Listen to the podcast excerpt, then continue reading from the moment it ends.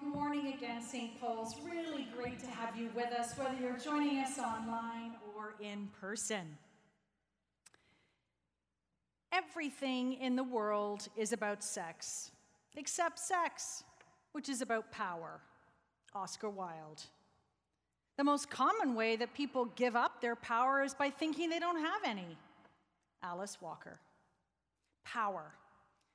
We all have it to differing degrees, and most of us want more of it. Whether it's in our relationships, you want the power to no longer be single, or you want to have the power to change the trajectory of your 20 something's uh, life, or we want more power in our places of work to um, stop this pandemic's devastating impact on your industry, or the power to successfully secure a new job. We all have power to differing degrees, and most of us want more of it. And in Western culture, at least, uh, the more power you have means the more people do your bidding, the more other people serve you. We're halfway through our teaching series, This is Jesus, looking at the most Googled man in the world through the lens of that first century writer, uh, Mark. And last week, we read of Jesus' interaction with an affluent young adult, like some of you here today. Someone whose wealth would have given him power and influence. And the passage that Ben just read for us, it's also, it's about power.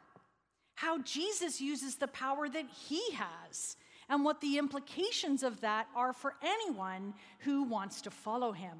And whether you're curious about Jesus, maybe you're critical of the church, or you're already committed, this morning we're going to look at the purpose of power for Jesus and what it means for us in our daily lives.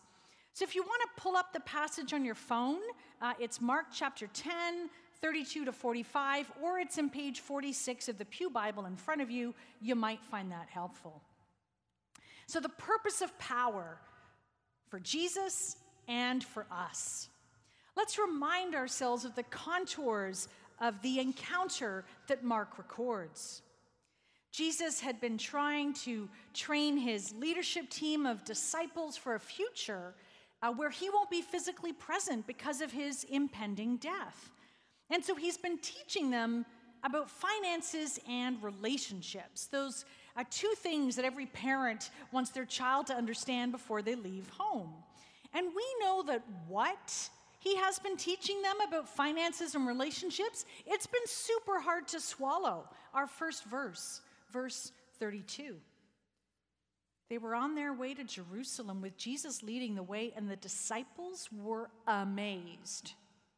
And as they were making their way to the capital, the two brothers, James and John, spot their opportunity to get Jesus on his own and begin a conversation, which we just got to listen in on today. Now, one of the wonderful things about young children is that they haven't yet developed the sophisticated filters that uh, most of us adults have. They just say exactly what they and probably you are thinking. A few years ago, when our daughters were younger, we went to visit my husband's grandfather for his 100th birthday in Ottawa. And on the car ride to Ottawa, Tim and I were sitting in the front of the car. We were chatting, the girls were in the back. And I remarked to Tim how interesting it was that my grandmother uh, had also lived to 100, and she died in her 100th year. And noting the longevity on both sides of our family, Poor Tim jokingly replied, Oh man, this means we're going to be married for like 75 years. Anyway, our middle daughter, Kate, who was about five at the time, she'd clearly been listening closely in the back seat. So that when we were at Grampy's birthday lunch about an hour later, as she was slurping her soup, she piped up, Grampy, how old are you again? Uh oh, Tim and I thought, here it comes. And it was like a train wreck happening in slow motion. Grampy replied, Well, Kate, today's my 100th birthday. And without even looking up from her soup, she calmly said, Right, well, it's good we're having a party because you're going to die this year. Right? No filter at all. And James and John are grown men, and yet they speak their mind to Jesus seemingly with no filter. Verse 35 Jesus, we want you to do for us whatever we ask. Wow! Like, wow! You know, I really give it to James and John 10 out of 10 for chutzpah. I mean, I know we all want that, but rarely do we have the courage to say it out loud. Not so James and John. And you can almost hear the weariness in Jesus' voice. Yes, James. Yes, John. What is it you want me to do for you? And the two just lay it out there like a couple of five year olds. Uh, Jesus, when you go viral, when you overthrow the evil Romans, Jesus, when you get that big promotion, you're finally sitting in the corner office, Jesus, we want to be your number two guys, to sit on your right hand and your left. And literally five minutes before this conversation, Jesus had taken aside his disciples, which included James and John, and this is what he had said to them for the third time. Verse 33. We're going up to Jerusalem, and the Son of Man, me, will be delivered over to the chief priests and the teachers of the law. They will condemn him to death, will hand him over to the Gentiles, who will mock him, spit on him, flog him, and kill him. Five minutes ago, Jesus, I'm going to be tortured and killed. James and John, could, could we get upgrades? Like, we like our steak medium rare. Is the cream organic? James and John, they're requesting privileged places of authority. In the Make Israel Great Again plan, they think Jesus is about to inaugurate. And in doing so, old Zebedee's boys seem to have missed almost entirely everything Jesus has said and done in the last three years. Now, to be fair to them, when Jesus had been giving those difficult teachings on relationships and finances, which uh, Tyler and Karen have covered for us the last few weeks, the writer Matthew, he records Peter, who was also part of the inner three with James and John. Peter just kind of blurted out what everybody was thinking. These are hard teachings, Jesus. We've left everything to follow you. When your mission's complete, will there be anything left over for us? And this was Jesus' reply. It's, it's Matthew 19, verse 28. Truly I tell you, at the renewal of all things, when the Son of Man, a Jewish title for the Messiah that Jesus uh, frequently used to refer to himself, when the Son of Man sits on his glorious throne, you who have followed me will also sit on 12 thrones, judging the 12 tribes of Israel. And to be fair to them, I think James and John, their ears just pricked up at the talk of thrones, assuming that Jesus meant literal ones. And like right now in Jerusalem, when the occupying Romans are overthrown by the military insurrection Jesus was about to start, and they just wanted to ensure that they had the best thrones. And controlling his disappointment and frustration with these two young men Jesus gently rebukes them for their arrogance and, and for their literalism. And he speaks about the cup he must drink and the baptism he must undergo, subtly alluding to the violence and death that he knows awaits him in the capital. No problem, Jesus, James and John explain. We got this. We're right here with you.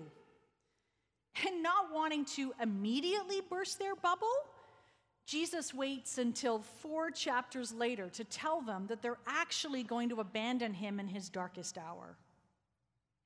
Instead of dropping that bomb, he addresses their desire for power, their desire for prestige. And notice that Mark records for us in verse 41 that James and John were not the only disciples enticed by visions of the corner office. Verse 41. When the ten heard about this, they became indignant with James and John. The other disciples fume over the brothers' bid to outflank them in the upcoming cabinet reshuffle. They are no better. And before Jesus shows them how he's going to use his power, he holds up to them the power conventions of the Gentile, the Roman authorities, as negative examples. The occupying Romans used their power to coerce and control, to maintain their dominance, to sustain their lifestyle. And here we come to the heart of the matter the purpose of power for Jesus and what that means for the daily lives of anyone who wants to follow him. It's Mark 10, verse 45. And many scholars see this as the single most important line that Mark recorded Jesus ever saying. Mark 10, 45. The Son of Man, there's that messianic title again. The Son of Man came not to be served, but to serve and to give his life a ransom for many. As I said, in most cultures, the more power you have, the more people serve you. That's how you know you have power in the first place. That's, that's why we really dislike that feeling of powerlessness. But Jesus is turning this understanding of power on its head. And he's explicitly linking his shocking understanding of the purpose of power to serve others. He's linking it to his own impending death. And Jesus' mention of a ransom indicates that his death will be more than just a, a martyr's tragic protest against an unjust system. The word in question, ransom, litron in the original Greek, if you want to sound fancy, it indicates that his death on the cross, it does something. It accomplishes something tangible. A ransom is paid to free you for something free you from someone. And Jesus, who left the worship of throngs of angels and the majesty and wonder of life with God the Father and the Holy Spirit, Jesus left all that power and beauty behind to become human, to suffer, to die. Jesus used the power that he had as God in the flesh to serve to give his life as a ransom so we could be free. Let me illustrate. Let me, let me illustrate how Jesus both used his power and what this power with a purpose, what it does for us. Let me illustrate. August 16th, 1987, Northwest Airlines Flight 225, it crashed just after taking off from the Detroit airport. There was only one survivor, a four year old girl from Arizona named Cecilia. News accounts say that when rescuers found Cecilia, they didn't believe she'd been on the plane. Investigators first assumed that Cecilia had been a passenger in one of the cars on the highway onto which the airliner crashed. But when the passenger register for the flight was checked, there was Cecilia's name. Cecilia survived because even as the plane was falling, her mother, Paula, unbuckled her own seatbelt, got down on her knees in front of her daughter, wrapped her arms around Cecilia, and wouldn't let her go. Nothing could separate that child from her parents' love. Neither tragedy nor disaster, neither the fall nor the flames that followed, neither height nor depth. Paula gave up her life as a ransom for her daughter to live. And without her mother's service, that little girl would surely have died. On the cross, Jesus is wrapping his arms around each of us, shielding us from the ultimate consequences of our sin, of our consistently, day in and day out, destructive choices, yours and mine. He takes in his own body all the tragedy and disaster, the fall and the flames of our lives, of our world, and he dies under its weight so that we can walk free from the wreckage on the highway. On the cross, we have God who is in the ultimate place of power and authority. We have God in Christ reversing places with us. On the cross, all the values of our world are turned on their heads. Jesus wins through losing, he achieves power through service, and he comes to greatness and wealth by giving it all away. And not only does Jesus use his power to serve us, the freedom from the ultimate consequences of sin that we receive, it then gives us a power to serve others. Writer Brennan Manning says that only sacrificial love can move us to change. Power affects behavior, he writes, but only love affects the heart. And nothing on earth so moves the heart as suffering love. We can only live a life of reversed values in this city, where the first shall be last and the last shall be first, because Jesus has put us where he deserves to be, before the throne of God, beloved, accepted, cherished by God. And that great exchange of the cross, which we talked about our first week of this series, God putting God's self where we deserve to be. When we let such suffering love shape our hearts, it creates a different kind of person who lives a different kind of life. And it's a daily life where we no longer need to have our identity, our hope, our purpose in life justified through status or money or race. We can accept being rejected by the culture because we're accepted by God. And if this world is all there is, like if this is it, why would you work against injustice if it meant losing your reputation or your job. I wouldn't. But because Jesus used his power to serve us on the cross, Christians can, for example, look at money as something to give away, to serve God's purposes of justice and hope for all, and because we never need to fear God's abandonment. And Jesus is saying if you want to have power to shape other people's lives for the better, the way to gain that power is to sacrificially love people in a way that they can't imagine their life without you. I am James and John. I want God to do for me anything that I ask. I'd love to have power to control God, wouldn't you? Jesus shows us not only the divine purpose of power, to serve, but also gives us power with a purpose. His suffering love on the cross can shape my heart and yours so we can serve others with love and humility. What an impact in your friendships. What a gift in your marriage. What an impact on this church for this city right now. And if we want that kind of power, why don't we pray for it? Just where you're seated, let's pray.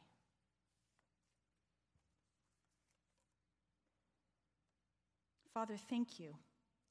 Thank you that your Son came to serve and not be served. Thank you that on the cross, Jesus puts us where he deserves to be, before your throne, loved and cherished. Soften our hearts, shape our wills and mind that this suffering love would become in our lives a power with a purpose to serve and not be served. Amen.